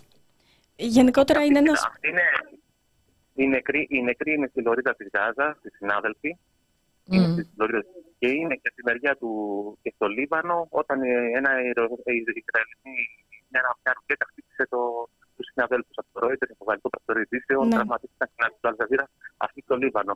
Οι, οι περισσότεροι, νομίζω ότι είναι 6-7 συνάδελφοι, είναι μέσα στη Λωρίδα της Γάζα, mm. που καλύπταν το μετά ενός αεροπορικού βομβαρδισμού. Άρα, εσύ Γιώργο δεν έχεις εικόνα τι γίνεται στη λωρίδα της Γάζας, είσαι μόνος στο Ισραήλ, έτσι; Όχι, mm. Όχι, όχι, γι' αυτό σας είπα. Γιατί εγώ τον πόλεμο αυτή τη στιγμή τον βλέπω από, από μια πλευρά και νομίζω είναι δύσκολο εκτός από τους ντόπιους, από τους ε, Παλαιστίνου που είναι μέσα στην λωρίδα της Γάζας, ε, μόνο αυτοί μπορούν να βγάλουν εικόνες προς τα έξω, καθώς όλα τα περάσματα. Καλά, δεν είναι κάτι καινούριο. Πάντα ήταν μια φυλακή, μια ανοιχτή μια φυλακή. Η Γάζα από θάλασσα, από δεν υπάρχουν. Δύο σύνορα υπάρχουν. Υπάρχει το, τη, πώς λέγεται, στη Ράφα με την Αίγυπτο και από εδώ με το, με το Ισραήλ. Και στη θάλασσα δεν, δεν, δεν υπάρχει. υπάρχει. Υπάρχει το εμπάρκο, το γνωστό. Δεν υπάρχει. Είναι έτσι η κατάσταση. Mm. Και τρει-δέκα χρόνια που θα πάει το, Λογικά έτσι είναι οι άνθρωποι. Ούτε για χάρεμα δεν μπορούν να βγουν. Θα πάνε στο μισό μίλι και τους πυροβολούν οι Ισραηλινοί. Δεν μπορούν να. Είναι τέτοιο το, τέτοιο το Η πολιτική συζήτηση στο Ισραήλ είναι. Αλλά εκλαμβάνουν το τι συμβαίνει αυτή τη στιγμή ως αντεπίθεση της Παλαιστίνης ή ως μια επίθεση της Παλαιστίνης. Γιατί η Δύση μπορεί να λέει ό,τι θέλει. Okay. Και βέβαια σε αυτό παίζει, παίζει ρόλο και η προπαγάνδα που υπάρχει. Mm. Που γίνεται. Σίγουρα. Λοιπόν, ε, υπάρχει μια άνοδος της ακροδεξιάς στο, στο, στο Ισραήλ. Ε, σίγουρα η πολιτική τους στάση, η πολιτική τους είναι η, αυτό που συμβαίνει τώρα που ε, λένε είναι ότι ε, υπάρχει μια, θέλουν να μας εξαφανίσουν ως έθνος, τους Ισραηλινούς εννοώ, ε, και ήρθε η ώρα να πάρουμε να τους εξαφανίσουμε εμείς. Είναι, δηλαδή ή τώρα ή ποτέ. Ε, ή αυτοί ή εμείς. Είναι, και μια, είναι, είναι, είναι, και μπορεί να, να είναι και πολύ πιο, όπως τα λέω, πολύ πιο μεγάλο ε, βλέπεις υπάρχει ένας φανατισμός. Υπάρχουν, θα σα πω ένα παράδειγμα, πριν 5-6 μέρες ερχόμουν να στο ξενοδοχείο για να σα δείτε τι ένταση υπάρχει. Και λίγο, λίγο πριν την στο ξενοδοχείο μου, είδα 50 στρατιώτες κάτω στο έδαφος και να πυροβολούν. Δεν ξέρω, νομίζαμε ότι είχαν μείνει, είχαν βρει εχθρούς, δεν ξέρω τι κυνηγάζανε. Και υπάρχει, γιατί πλέον όλοι έχουν όπλα εδώ πέρα. Ε. Mm-hmm. Σχεδόν όλοι έχουν όπλα. Ε, και απλά σκοτώθηκαν μεταξύ τους. Ισραηλινοί. Δηλαδή τόσο ένταση. Δεν κατάλαβα. Είχα, είχαν πέσει κάτω και Γιατί... πυροβολούσαν στον. Δεν, δεν κατάλαβα τώρα αυτό πώ έγινε. Ναι, ναι, ναι, ναι πυροβολούσαν. Ναι, Κάποιου είδαν από μακριά, νόμιζαν ότι ήταν δεν εχθρό και ήταν δικοί του και σκοτώθηκαν μεταξύ του. Είχε δύο-τρει τραυματίε αστυνομικού. Δηλαδή για να καταλάβει τι ένταση υπάρχει, πόσο, πόσο είναι έτοιμοι να τραβήξουν τη, τη σκανδάλη. Ναι. Ε, και ο λόγο για τον οποίο. Είπα... Ναι. Ναι, Γιώργο, συνέχισε. Να αναφέρουμε ότι συμβαίνει στη Δυτική Όχθη, εκεί, εκεί είναι, που με τους έπικους που ε, ε, σιγά σιγά αφανίζουν χωριά, ε, διώχνουν τους Παλαιστίνιους από τα εδάφη τους, από τη γη τους και γι' αυτό πλέον δεν μιλάει κανείς.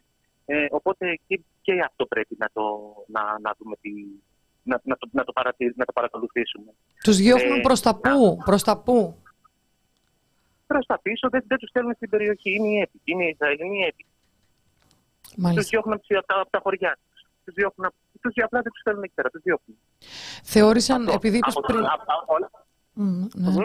όλα αυτά που λέω όμως δεν, ε, δεν αναιρούν την άποψή μου ότι αυτό που έκανε η Χαμάς που μπήκε μέσα και σκότωσε ας πούμε με τον τρόπο που το έκανε και αυτούς που ήταν στο πάρτι. Τώρα, γιατί αυτοί ήταν στο πάρτι στη συγκεκριμένη περιοχή, είναι μια άλλη κουβέντα. Ευχαρίστω να την κάνουμε όποτε, θέλ, όποτε θέλετε. Mm-hmm. Απλά τώρα να μπει και να, να σκοτώνεις, ας πούμε, ή να παίρνεις όμοιρο, ε, ομήρους, παιδάκια ε, τριών μηνών, έξι μηνών, δώδεκα μηνών ή τριών χρονών, ας πούμε, και να, δηλαδή ό,τι τι, ας πούμε, δεν το κάνεις με το παιδάκι. Βέβαια, ξέρουν πολύ καλά ότι τι σημαίνει η, η Χαμάς, τι σημαίνει να πάρουν έναν Ισραηλινό όμοιρο πριν χρόνια είχαμε ανταλλάξει έναν Ισραηλινό στρατιώτη, νομίζω με φίλους Παλαιστίνιους, αν δεν κάνω λάθος, ε, κρατούμενος στη φύλακε του Ισραήλ. Αλλά παρόλα αυτά, αυτό που συνέβη, αυτό που κάνανε, για μένα ήταν πολύ μεγάλο ε, έγκλημα. Ε, τώρα να, να μπαίνεις με τα όπλα και να καθαρίζεις κόσμο άοπλο μέσα στα σπίτια του, ό,τι και αν είναι αυτή, δεν νομίζω ότι είναι τέτοιο. Και βλέπετε και τα αποτελέσματα τώρα ε, ποια είναι. Ναι. Δηλαδή έχουμε, αυτό που συμβαίνει τώρα μέσα στην λωρίδα της Γάζας, δεν νομίζω να το η ανθρωπότητα δεν μπορούμε, να ξέρουμε, δεν μπορούμε να ξέρουμε αν το Ισραήλ έχει διαπράξει τα ίδια εγκλήματα, ωστόσο ποτέ δεν τα μάθαμε στη λωρίδα της Γάζας. Και από ό,τι φαίνεται κιόλας, που το λέγαμε πριν. Είναι έγκλημα όλο αυτό που κάνει τα, τα, τα τελευταία χρόνια, αλλά δεν, δεν νομίζω ότι λύνεται έτσι, ας πούμε. Ναι. Δηλαδή, να, να παίρνεις τα όπλα και να καθαρίζεις χωριά. Δεν ξέρω τώρα. Mm-hmm. Δεν ξέρω πώς να το αναλύσω αυτό το πράγμα.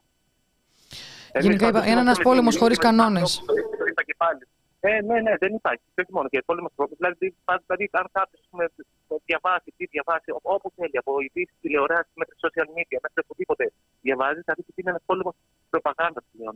τώρα δεν ξέρουμε τι έχει ένα νοσοκομείο που η πραγματικότητα μας έχει ξεπεράσει. Ενώ έχουμε 400-500 νεκρούς, 470 νεκροί πρέπει να είναι και 300 τραυματίες εκεί πέρα. Δηλαδή η πραγματικότητα είναι ότι σχεδόν 800 άνθρωποι ε, ε, ε, είναι σε μια, δηλαδή έχουν τελειώσει, έχουν αφανιστεί και εμείς κοιτάμε να δούμε από ποιανού ε, μεριά έγινε η ζημιά.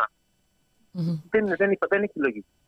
Και δεν έχει λογική και δυστυχώς τώρα πούμε, καλούμαστε κι εμείς να αναλύσουμε κάτι που δεν χωράει ανάλυση. Ο πόλεμος δεν αναλύεται. Ο πόλεμος είναι μια τρέλα, μια τρέλα ο πόλεμος είναι μια, μια, μια δυστυχία, είναι μια αδικία ε, που πάντα κερδίζει, δεν ξέρω τώρα, αυτός που, που, που έχει το, το, το άδικο με το μέρος του. Συγκεκριμένη περίπτωση, όχι το δίκαιο, το άδικο με το μέρος του. Και εμείς που είμαστε από μακριά, την εικόνα του πολέμου την έχουμε από εσάς. Οι φωτορεπόρτερ είστε τα μάτια μας εκεί. Οπότε θέλω να σε ρωτήσω αν έχεις καταφέρει να διαχειριστείς όλη αυτή την κατάσταση τόσα χρόνια. Το ότι ακόμα θα δεις ένα νεκρό παιδάκι και θα το φωτογραφίσεις και θα συνεχίσεις να κάνεις τη δουλειά σου. Γιατί αυτή είναι η δουλειά σου. Λοιπόν, όπως σου είπα και πριν, ε, εγώ είμαι επαγγελματίας, ε, ε, είμαι και μπαμπάς, ξέρω τι σημαίνει ειδικά με τα παιδάκια ή με τους νεκρούς. Ε, δεν είμαι ζώο, δεν έχω πάθει καμιά νοσία, ξέρω τι γίνεται μπροστά μου. Απλά είναι άδικο να, να, πω, να, να βάζω στις ζυγαριές καταστάσεις, ας πούμε. Ε, εγώ ξέρω πώ ε, δυσκολεύομαι, υπάρχουν στιγμές που δυσκολεύομαι. Απλά δεν υπάρχουν, δεν μπορώ να σου πω ότι ε, α, στη Λωρίδα της Γάζας δυσκολεύεται πολύ ή στην Ουκρανία ή στον Αγκόνο Καραμπάχ ή στο Αφγανιστάν ή στο Ιράκ ή στη Λιβύη. Έχω καλύψει τόσους πολέμους και τόσες καταστάσεις. Οπότε δεν είναι δίκαιο για τους ανθρώπους. Ο πόνος είναι το ίδιο. Είμαστε με τον άνθρωπο. Ναι, δεν δε μας αρέσει η αδικία και προσπαθούμε με μια φωτογραφία μαζί με τα πλάνα μας να μεταφέρουμε την, την είδηση. Οπότε και εσείς ε, πιστεύω ότι απευθυνόμαστε σε έξι του ανθρώπους και εσείς καλείστε να την ε, ε διαχειριστείτε όπως εσείς ε, πιστεύετε. Τώρα μπορεί να ακούνε και άνθρωποι και να λένε τι μας λέει ο τύπος. Ε, καλά τους έκανε Χαμά και μπήκε και τους και τους έσφαξε όλους εκεί πέρα. Πόσου 1.300 ανθρώπους. Ε, παιδιά, δεν νομίζω να ήταν και η καλύτερη κίνηση που, που κάνανε. Θα μου πεις ναι, αλλά με τόσα χρόνια καταπίεσης και, και, και, και. Ναι, αλλά σου λέω και εγώ έτσι έτσι ήθελα να το οργανώσουν. Να μπουν και να σφαγιάσουν χωριά. Δεν, δεν, δεν, δεν μπορώ ας πούμε, να το αναλύσω. Δεν, το χωράει, δεν, δεν, δεν χωράει στο, στο μυαλό μου αυτό το πράγμα. Για να σε αποδεσμεύσουμε, Βρε Γιώργο, πέντε λεπτά υποσχεθήκαμε και δες πόση ώρα. Ε, μια στιγμή που κρατάς εσύ τόσες μέρες που είσαι εκεί. Κοίτα, δεν θέλω να κρατήσω καμιά στιγμή τόσες μέρες που είμαι εδώ. Μακάρι να μην, υπήρχε, να μην είχα έρθει καθόλου εδώ, να καλύψω τον το, το, πόλεμο. Ε, άμα είναι μια, μια φωτογραφία ενός ε, ε, ε, Παλαιστίνιου συναδέλφου, θα μου πεις στην έχουν χαθεί τόσοι άνθρωποι. Λοιπόν, είναι ένα, ε, νομίζω, ένα λευκό, σχεδόν κατακρεουργημένο γαϊδουράκι, έτοιμο να πεθάνει μπροστά σε ένα γκρεμισμένο κτίριο στη Λωρίδα της Γάζας. Παιδιά, με, με μουτσάκι, θέλω να δει τόσους ανθρώπους, τόσους νεκρούς, τόση καταστροφή. Μουτσάκι στην καρδιά μαζί αυτή τη φωτογραφία. Παίζει έτσι στα social media. Είναι ένα γαϊδουράκι στη Λωρίδα της Γάζας Δηλαδή είναι ο ορισμό του, δηλαδή που πεθαίνουν τα πάντα, avoήθηκα. Αυτό που συμβαίνει εκεί πέρα.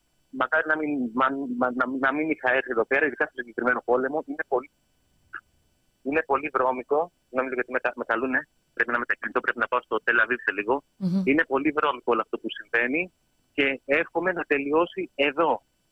Αλλά δυστυχώς νομίζω ότι τις επόμενες μέρες θα, θα δούμε η κατάσταση θα, θα είναι ακόμα χειρότερη. Γιώργο, σε ευχαριστούμε πάρα πολύ. Σε ευχαριστούμε. Εγώ ευχαριστούμε. Όλοι... Να, να, να σας πω άλλη μια, άλλη μια φορά ότι δηλαδή είναι για μένα πολύ πολύ σημαντικό να το πω ότι δυστυχώς η δουλειά μας δεν μπορούμε να είμαστε και από τις δύο πλευρές. Ε, δεν ξέρω αν θα ήθελα να είμαστε αυτή τη στιγμή στη Λωρίδα της Γάζας, γιατί είναι σαν να υπογράψει ε, συμβόλαιο θανάτου να πάει αυτή τη στιγμή να δουλέψει εκεί πέρα. Ε, και δεν, δεν, δεν ξέρω πώς αυτοί οι λαοί θα, θα συνηθίσουν να, να ζουν ειρηνικά ή αν θα μπορέσουν ποτέ να ζουν ειρηνικά αυτοί οι λαοί. Να προσέχετε τους εαυτούς σας όλοι οι συνάδελφοι κάτω, να γυρίσετε όπως φύγατε και με πολύ καλό υλικό. Ευχαριστούμε, Ευχαριστούμε πάρα, πολύ Γιώργο. Να είστε καλά. Καλή συνέχεια. Καλά, να είστε καλά. Να βάλουμε τη Λαμπρίνη στην παρέα μας, ναι, να τα σχολιάσουμε όλα. Μιας, μισό λεπτάκι λίγο, γιατί Τι κάνω εδώ πέρα; Ναι, μιας και η Λαμπρινή έχει καλύψει πολέμους, θέλω να ρωτήσω, δεν, θέλαμε τώρα, δεν ήθελα να καθυστερήσω κι άλλο το Γιώργο, αν αρκούν 20, λεπτά, 20 δευτερόλεπτα για να προφυλαχτείς. Οπότε να, να βάλουμε τη Λαμπρινή. Ναι. Μισό λεπτά.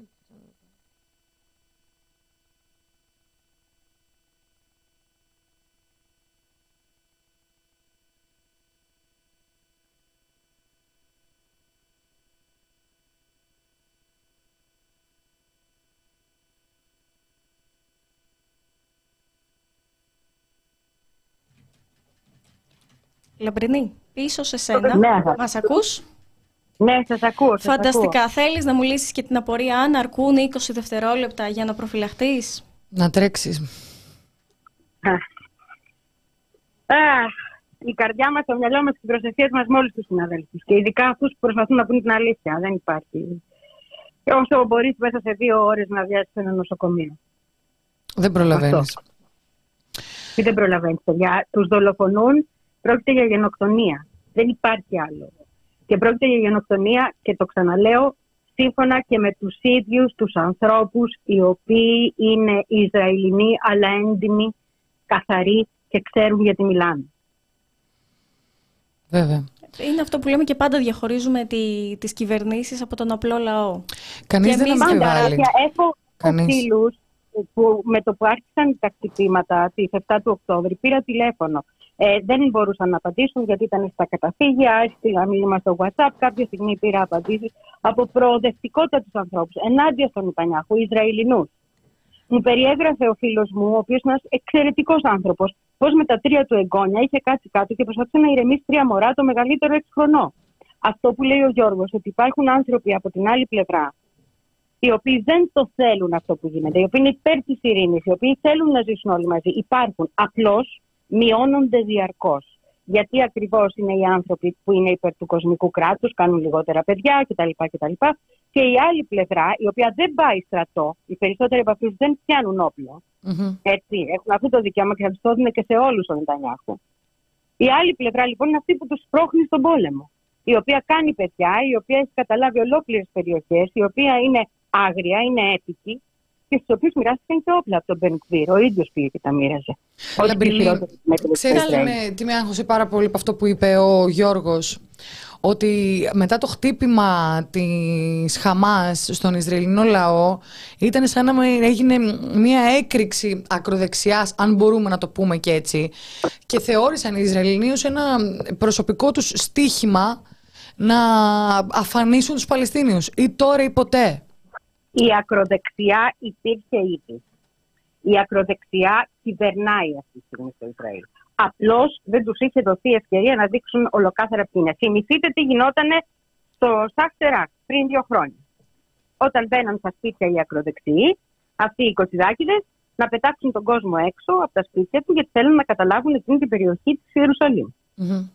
Θυμηθείτε τη γιαγιά που, όταν, που γύρισε και του είπε τον ήξερε αυτόν που έπαιρνε να της πάρει το σπίτι της γριάς γυναίκας και γύρισε και του είπε ότι ναι, πού πας, πώς πας να μου πάει στο σπίτι, αυτό είναι το σπίτι μου. Και τη απάντησε εν ψυχρό, άμα δεν το πάρω εγώ θα το πάρει άλλος. Μάλιστα. Έτσι. Αυτά υπάρχουν και σε βίντεο ακόμα. Είμαστε δηλαδή σε μια ε, φάση που το Ισραήλ δεν είναι αυτό που ήταν. Και οι άνθρωποι σαν το φίλο μου που είναι δημοκρατικοί, που είναι άνθρωποι που θέλουν αυτό που αποφασίστηκε κάποτε να γίνει, τα δύο κράτη κτλ. Είναι μειοψηφία πια στο Ισραήλ, εδώ και χρόνια. Και γενικά αυτό με τις ακραίες φωνές δεν νομίζω ότι πρέπει να μας εντυπωσιάζει. Δηλαδή το βλέπουμε παντού. Το βλέπουμε και στη Δύση, το βλέπουμε και στην Ανατολή από εκείνη την πλευρά. Σχετικά με αυτό που λέγαμε πριν με τις κυβερνήσεις, είμαστε ένα πολύ καλό παράδειγμα δυστυχώς αυτού του πράγματος. Έχουμε την ελληνική κυβέρνηση που έσπευσε να δηλώσει στήριξη στο Ισραήλ με κάθε τρόπο. Δηλαδή, πιο, πιο έντονα δεν δε πάει. Πιο έντονα είναι να μπούμε κι εμείς μες στον πόλεμο. Που μπαίνουμε. Πώ το είπε γνωστός λογοτέχνης, για να μην το χαρακτηρίσω, ότι θα καθαρίσει για μας το Ισραήλ. Αν αυτό θεωρούν ότι θα καθαρίσει για μας, να ντρέπονται. Για... Δεν υπάρχει τσίπα πια. Δεν μιλάμε τώρα για αδόνιδε και άλλου συναντήσει. Εκεί τσίπα δεν υπάρχει εδώ και δεκαετίες. Δεν την αποκτήσουν τώρα. Αλλά βλέπεις ότι και οι συστημικοί διανοούμενοι έχουν γίνει, πώς να το πω, φωνές δολοφόνων. Ναι, ο, ο απλός λόγος ευτυχώς δεν είναι έτσι. Ήθελα να σε ρωτήσω αν έχουμε σοβαρό λόγο να φοβόμαστε ότι μπορεί κάποια στιγμή ο Κυριάκος Μητσοτάκης να πει πάμε. Στέλνουμε στρατιώτες, εννοείς; Στέλνουμε στρατιώτες. Δεν ξέρουμε ποιον άλλο τρόπο θα μπορούσαμε να. Ναι, εντάξει, αυτό δεν είναι... νομίζω ότι θα το κάνουμε μόνοι μας, αν ναι, το κάνουμε. Θα είναι ευρωπαϊκή, μαζική αρρωγή. Ε, νατοική ίσως. Αλλά το σίγουρο είναι ότι μας έχουν μπλέξει ήδη. Συζητάγαμε πριν για το Ιράν. Είχαμε το άρθρο, κάποιοι μάλιστα με κατηγόρησαν ότι τρομοκρατώ τον κόσμο. Φίλοι μου το είπαν κιόλας, μην τα γράψει λέει έτσι. Όμως είχαμε το άρθρο πριν κανένα μήνα για το γεγονός ότι έγινε άσκηση. Πάντα στις ασκήσεις τι στρατιωτικές, εμείς λέγαμε ότι τις κάνουμε για την Τουρκία και το Ισραήλ τις κάνει για την Τεχεράνη. Αυτή τη φορά δεν βγήκαμε καν να πούμε δικαιολογία. Έγινε η άσκηση και λέγαμε ξεκάθαρα ότι την κάνουμε μαζί με το Ισραήλ για να είναι έτοιμο να επιτεθεί στην Τεχεράνη. Μικρή, ε, μικρό break, συγγνώμη Βρελαμπρινή. Να πούμε και ευχαριστώ για τα φράγκα. Εγώ τώρα τα είδα. Ναι, ναι. Ευχαριστούμε πάρα πολύ τη Σοφία για τα 10 ευρώ και τον Δημήτρη το Χούλ που μας έβαλε 11,99 για το υπεραστικό τηλεφώνημα. Και για τα καλά σας λόγια. Και για τα καλά σας λόγια. Ε, Λαμπρινή. Να ευχαριστήσω και εγώ τον ακροατή μου που μου έχει γράψει για τη Λαμπρινή. Να, ναι, ναι. Κάτσε να δούμε, ναι. να πούμε. Μοχόκ Κραμπ. Γεια σου, Λαμπρινή. Έχω τον ακροατή μου, έναν τον έχω, να το εδώ. Όχι, όχι, λοιπόν. όλοι σου είναι ε, όλοι οι ακροατέ σου. Θα συνεχίσουμε να παρακολουθούμε θα συνεχίσουμε να καλύψουμε, θα συνεχίσουμε, πιστεύω, να εκφράζουμε, γιατί αυτό πιστεύω ότι κάνει αυτή τη στιγμή το ΠΡΕΣ, τον ελληνικό λαό.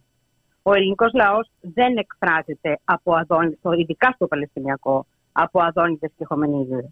Να σου πω, Βρε Λαμπρινή, η κριτική στη Χαμάς θεωρείς ότι είναι άτοπη; Όχι. Αλλά δεν μπορείς να τη βγάζεις έξω από το πλαισιο Δεν μπορείς να βγάζεις έξω από το πλαίσιο το ιστορικό το λέω πολλές φορές, γίνομαι επίμονη στις εκπομπές, ότι έχει πολύ σημασία από πού θα πιάσεις την κλωστή. Μπράβο. Αν την πιάσει την κλωστή από την 7η Οκτωβρίου, έτσι. Η Χαμάς είναι. Αν την κλωστή την πας πιο πίσω, ας πούμε στο 2018 και τις διαδηλώσεις μη βίας που γίναν τότε στην περιοχή αυτή, κατά την οποία επετέθησαν οι Ισραηλοί και σκότωσαν 250 αμάχους, άοπλους, κάθεσαι και λες και τι όπλο έχουν αυτοί οι άνθρωποι πια. Δηλαδή, δεν θα δικαιολογήσω ποτέ αυτή τη βία. Σας λέω ότι έχω ανθρώπους εκεί που τους αγαπώ και με νοιάζουν. Όμως πρέπει να βλέπουμε κάθε φορά και ποια είναι η κατάσταση. Από πού ξεκινάει. Τι θυσίες έχουν κάνει. Αυτός ο λαός δηλαδή πώς αγωνίζεται. Και πώ ο αγώνας είναι πρότυπο, να το πούμε και αυτό, για όλους τους λαούς που είναι σε αντίστοιχη θέση, που έχουν να κάνουν με απεικιοκρατία ουσιαστικά. Μάλιστα. Και σχετικά με την προπαγάνδα την υποσχεθήκαμε, εμέσως τη συζητήσαμε.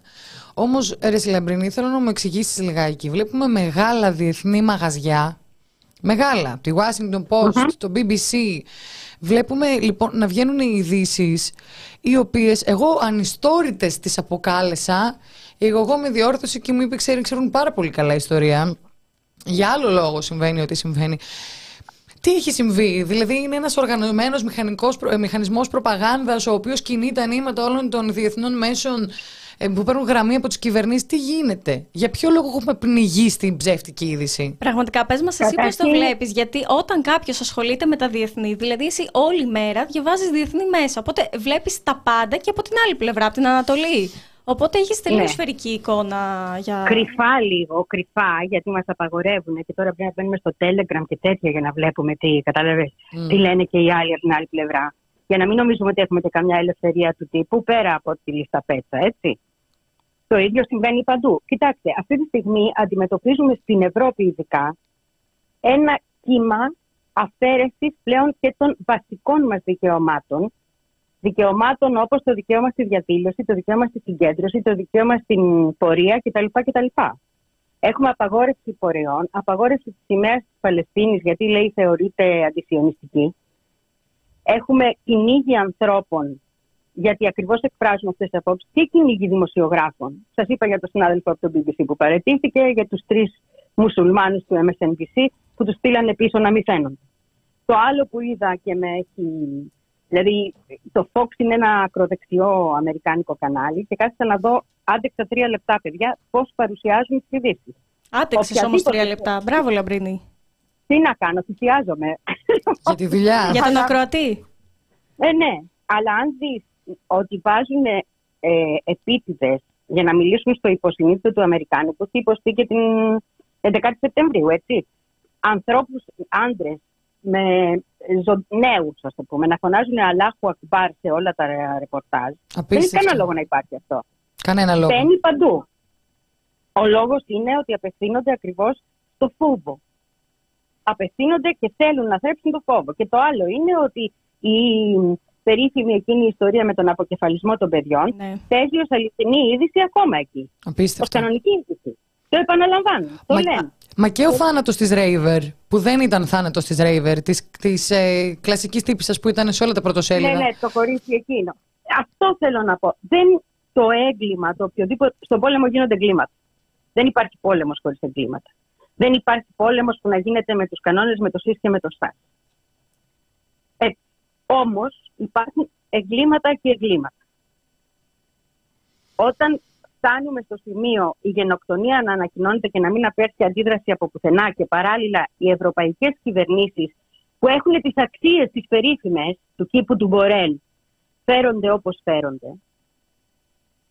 Μόνο να ντρεπόμαστε μπορούμε. Ε, ωραία, ποιο Από είναι, την το άλλη κίνητρο, πλευρά, ο ποιο είναι το παγκόσμιος- κίνητρο της Δύσης να υποστηρίζει το Ισραήλ; Ποιο είναι το κίνητρο της Δύσης; Μα δεν υπάρχουν κυβερνήσεις αυτή τη στιγμή στη Δύση. Η Δύση κάνει ό,τι της λένε οι Ηνωμένες Πολιτείες. Μία κυβέρνηση, αυτό θα έλεγα. Να το. Έτσι. Η Δύση δεν υπάρχει. Δεν υπάρχει, παιδιά. Αυτοί οι άνθρωποι είναι αμόρφωτοι και ανήκα. Όταν βγαίνει ο Μπορέλο, ο οποίος είναι επικεφαλής της διπλωματίας της Ευρωπαϊκής Ένωσης. Έτσι. Και λέει ότι εμείς είμαστε ένας κήπος και γύρω-γύρω είναι ζούγκλα. Αυτό είναι τόσο ρατσιστικό απέναντι σε δεκάδες λαούς, εκατοντάδες λαούς του κόσμου. Και το αποδεχόμαστε ως θέση της ελληνικής. Της, ε, με- και της ελληνικής για αξίες του ΝΑΤΟ, μίλησε και ο Δέντια. Ε, της ε, διπλωματίας της Ευρώπης. Όταν ακούγονται αυτά τα πράγματα, δεν ακούγονται μόνο εδώ, ακούγονται παντού. Και παράλληλα βλέπετε ότι πηγαίνει η πρόταση για εκεχηρία, ώστε να βρεθεί λύση στο Παλαιστινιακό αυτή τη στιγμή, να μην συνεχίζουν να σκοτώνονται άνθρωποι, δηλαδή αυτό σημαίνει εκεχηρία, και να δούμε τι μπορούμε να κάνουμε. Και ψηφίζουν οι ευρωπαϊκές χώρες μαζί με τις ΗΠΑ ενάντια στην πρόστα- ε, πρόταση του Συμβουλίου Ασφαλείας. Και βγαίνει από το Λευκό Οίκο και αυτό το χαρτί που το πολίτικο το έβγαλε, νομίζω. Δεν θυμάμαι ποιος το έβγαλε, όχι, δεν ήταν το πολιτικό, αλλά το οποίο λέει δεν θα μιλάτε στον τύπο, πήγε οδηγία, για αποκλιμάκωση. Δεν θα μιλάτε για αποκλιμάκωση. Μάλιστα. Αυτές οι αξίες. Και επίσης θα το πω, η αριστερά πάντα ήταν μέχρι πολύ πρόσφατα αντιπολεμική. Η αριστερά γνώριζε τι σημαίνει πόλεμος. Γνώριζε τι καταστροφή είναι ο πόλεμος. Το πετάς τώρα το καρφάκι σου είναι η ιδέα μου, Λαμπρινή. Ε, ποια Τέλος αριστερά πάντων. παιδιά σήμερα; Θα- ε, Μόνο η μάνα μου θα μας ακούσει στο τέλος εδώ πέρα. Μπορεί και ούτε αυτή. ναι, έχουμε χάσει, έχουμε χάσει το μέτρο, έχουμε χάσει τις αξίες και όλο αυτό το παράλογο το βλέπουμε ως κανονικότητα. Λαμπρινή, αύριο νομίζω στην εκπομπή σου θα είσαι εδώ, στη θέση μου και θα Ναι. πεις περισσότερα. Μπράβο. Κάνω λάθος. Θα είμαι εκεί και θα έχω μαζί μου τον Δημήτρη τον Πελαντή, ο οποίος είναι και νομικός και εξαιρετικός ιστορικός των κινημάτων. Είναι ένα από τα κεφάλαια της χώρας. Και θα κάνουμε ζωντανά εκπομπή για το Παλαιστινιακό. Να δούμε και την ιστορία, να δούμε τα πάντα. Τέλεια. Να πάμε πιο πίσω, να το πούμε.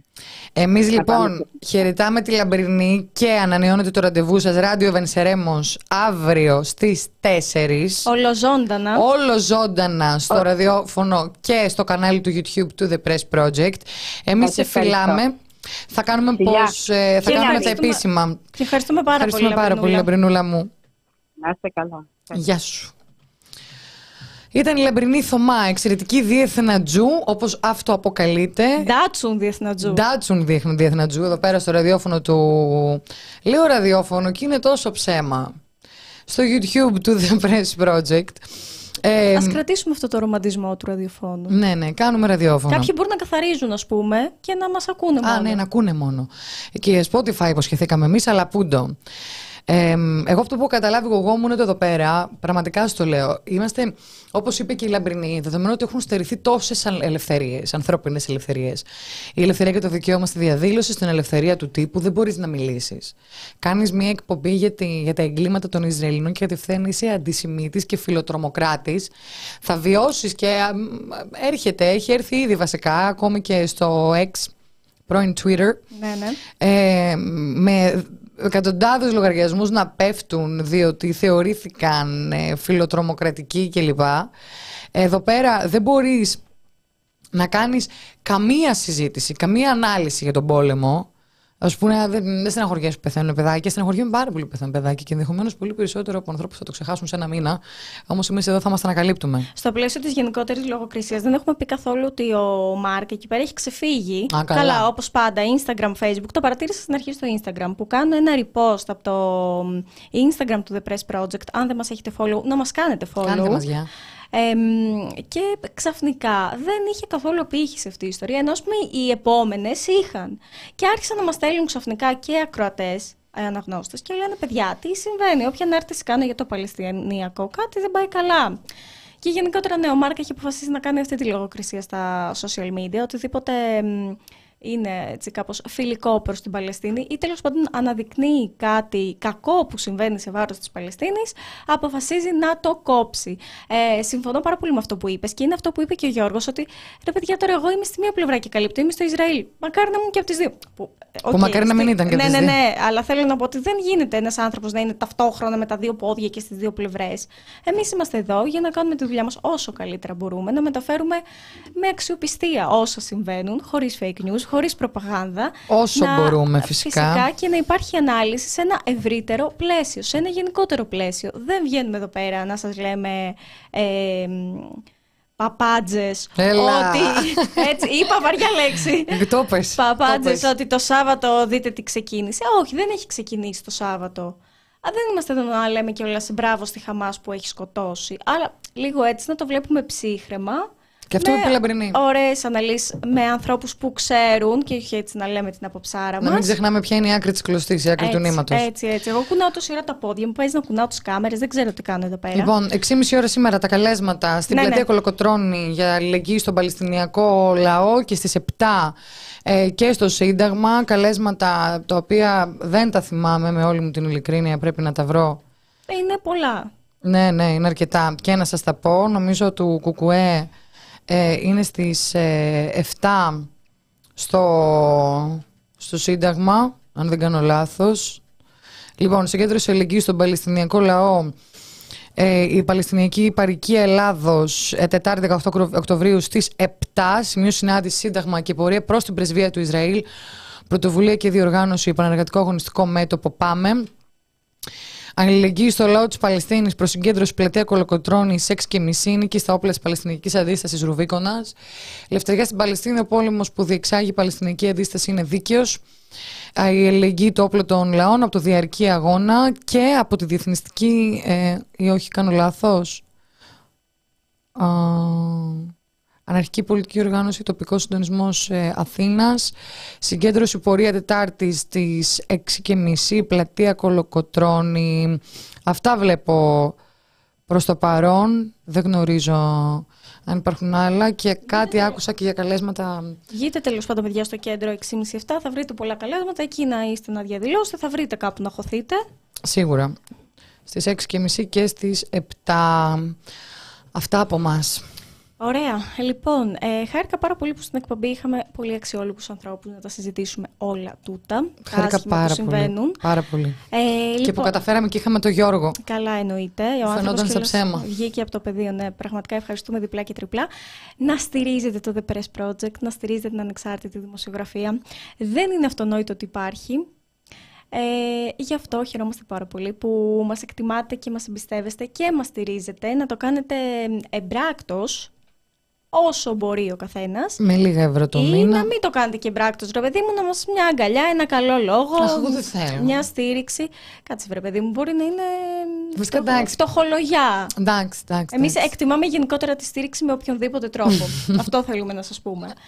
Άλλη μια φορά σε αυτή τη ζωή που φάνηκα εγώ η ξινή, ενώ μία είναι σκύλα σε αυτό το ναι, δωμάτιο. αλλά βλέπεις, εγώ μας ξεγελάω. Εμείς εκτιμάμε τη στήριξη. λοιπόν, να στηρίζω το The Press Project για να συνεχίσει να υπάρχει. Ήταν η εκπομπή Κοινωνία Ωρα Press με τη Γεωργία Κρυμπάρδη. και την Εκταρία Ψαράκη, όπως κάθε, κάθε, κάθε Τετάρτη. Πέντε ώρα είμαστε εδώ. Done. Τα λέμε όλα, τα συζητάμε όλα με τσαχπινιά, μπρίο και χαμόγελο. Και Κι ας εγώ. είναι, κι ας είναι, γέλα βρε λίγο. Και ας είναι όλα άσχημα αυτά που συζητάμε, ε, εμείς θα συνεχίσουμε να κάνουμε τη δουλειά μας. Τα λέμε σε μια εβδομάδα. Γεια σας. Adios.